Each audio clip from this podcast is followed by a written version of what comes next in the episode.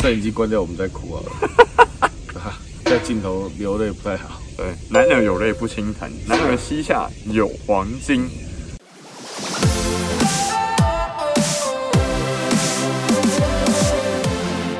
Hello，欢迎回到柴 Sean 你说，只有想不到，没有不知道。各位，来，我们今天再度邀请到曲若哥回来谈一个我最近常从中国对岸的网友那边听到一个问题，就是国民党为什么永远在选举的时候选输民进党？为什么？你觉得蒟蒻哥？我觉得应该是因为国民党食古不化吧，对啊，认为自己干话讲很多。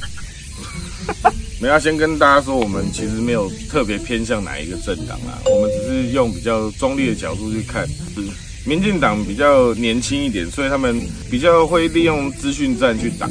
但是我觉得这次国民党打资讯战，打那个韩国瑜蛮成功的。哎，真的哦。对啊。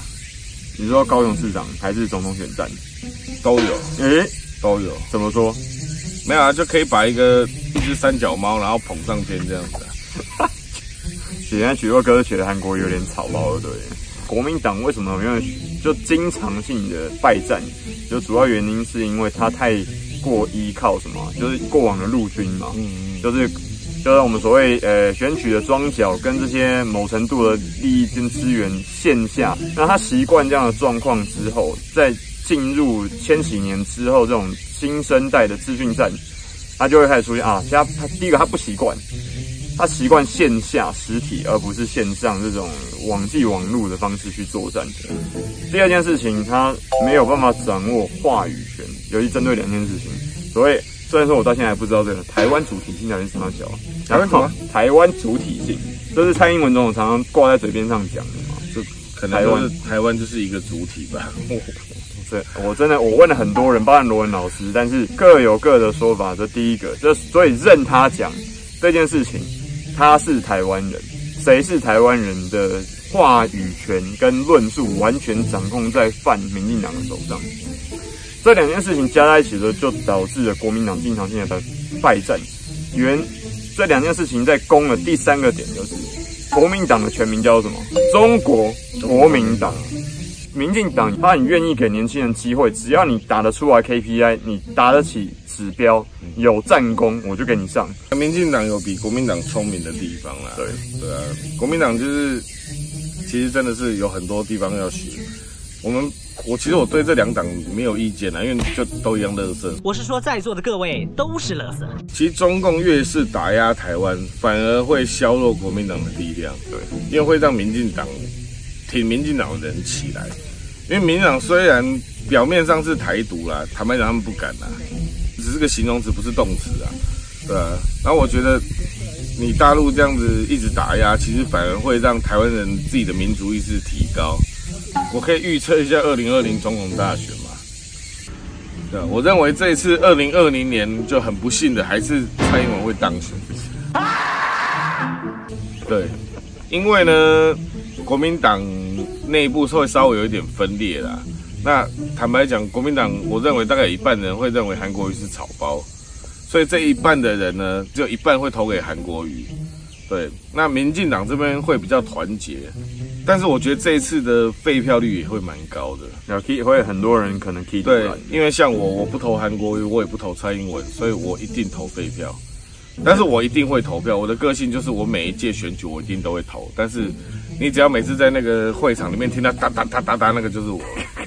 对，因为我都会习惯，就是我不知道投谁的，我觉得大家都很烂的时候，我就会去盖这样。你可能会觉得说我很浪费时间，干嘛去？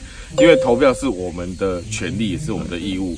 所以我一定会去，因为台湾的选举其实投票率相较于各个呃接近已开发或已开发国家都是非恐怖高，怎样讲？这些台湾其实某程度是很政治狂热。那我自己觉得啊，在这种族群挑拨啊，然后撕裂上面做的其实非常成功，这个是我用很。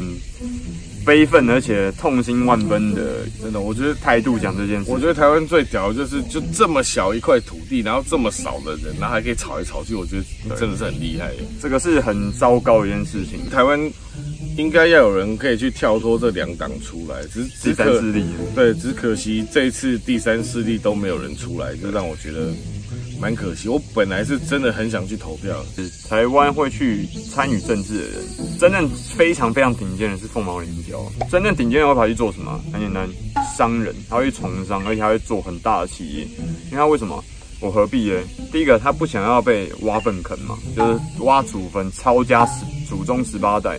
第二个，他的能力在商场那边可以得到充分的展现，不会受到这些民意监督机关、民意代表、官说恶恶劣的选举跟政治的文化影响。他可以完全充分的展现他真实的才华、真实的一面，而不被人家靠北靠母。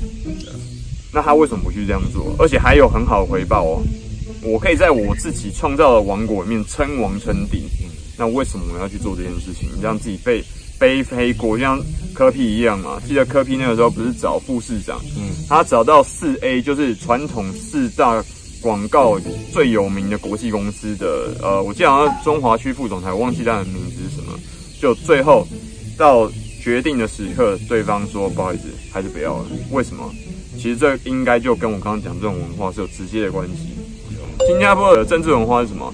你在私领域商业经商非常非常成功之后，你才大家才认同你，你应该去做公仆，去为公家跟政府机关做事情，而不是反过来。真的。那为什么？就是他的薪资基本上跟世界五百强这些企业、跨国企业的薪资基本上齐平或少一点点，但是因为他有社会的非常高的呃地位，所以大家会哎。欸我这个对我来讲是一个最后我人生职场中最后自我实现的阶段，而这这些人最希望达成的。那很多很强人的人就会顶尖的人最后就会选择离开职场，因为他钱够多啊。我最后希望什么？当然，马斯洛第五阶层就是自我实现 （self realization）。那结果他就可以很变相的把最最顶尖的人才吸到。新加坡的顶尖的那些公务员的这个层级里面去，跟台湾的公家单位跟文官的系统是完全背道而驰的。所以这个是我相信菊哥哥应该有听过、有调查过类似的东西。有对，所以这个是今天我觉得台湾非常可惜，而且我们应该要在我们这个时代为台湾这个整个政策系统生态做一个重新布局的方向。如果他真的当选，那另外这四年可以好好拿来做事情啊！真的，好了，这个阿弥陀佛，善哉善哉，青山不改，绿水长流，天佑台湾跟台湾人，可能就台湾需要第三方来做点事情了。对啊，对啊，不能不能只被国民两党两大党玩这样子。我们期待看看第新第三方势力这个台湾民众党啊。比如说蒋渭水的后继者，这次来不及了吧？这来不及了，但是看到后面啊，这个看三年到五年嘛，再看二零二四啊，对，就只能这样子，没错。好，这个雪哥哥不要太伤心。好，我们相信我们两个都非常爱台湾。摄影机关掉，我们再哭啊。在镜头流泪不太好。对，男儿有泪不轻弹，男儿膝下有黄金。很高兴邀到许若哥回来跟大家谈一谈台湾接下来的政治，还有。国民党为什么常常打输民进党？这个刚刚讲这些原因。如果说你在荧幕前面看到有什么希望回馈给我们的 feedback，请在下面帮我们留言。也记得不要忘记帮许若说干话跟台下你说，记得点赞、点订阅，帮他点就好了。就是我都在讲干话。哎呀，还有记得帮我们两个看完广告哈，一定要看完广告。帮帮向哥赚一点钱，他他比较缺钱，对，我真的很缺钱。对，好，好，感谢大家。台下你说，下次影片见，拜拜拜。喜欢我们的频道吗？按赞、订阅、分享，小铃铛开起来哟。再一个，要不要再一个？有没有高兴？高兴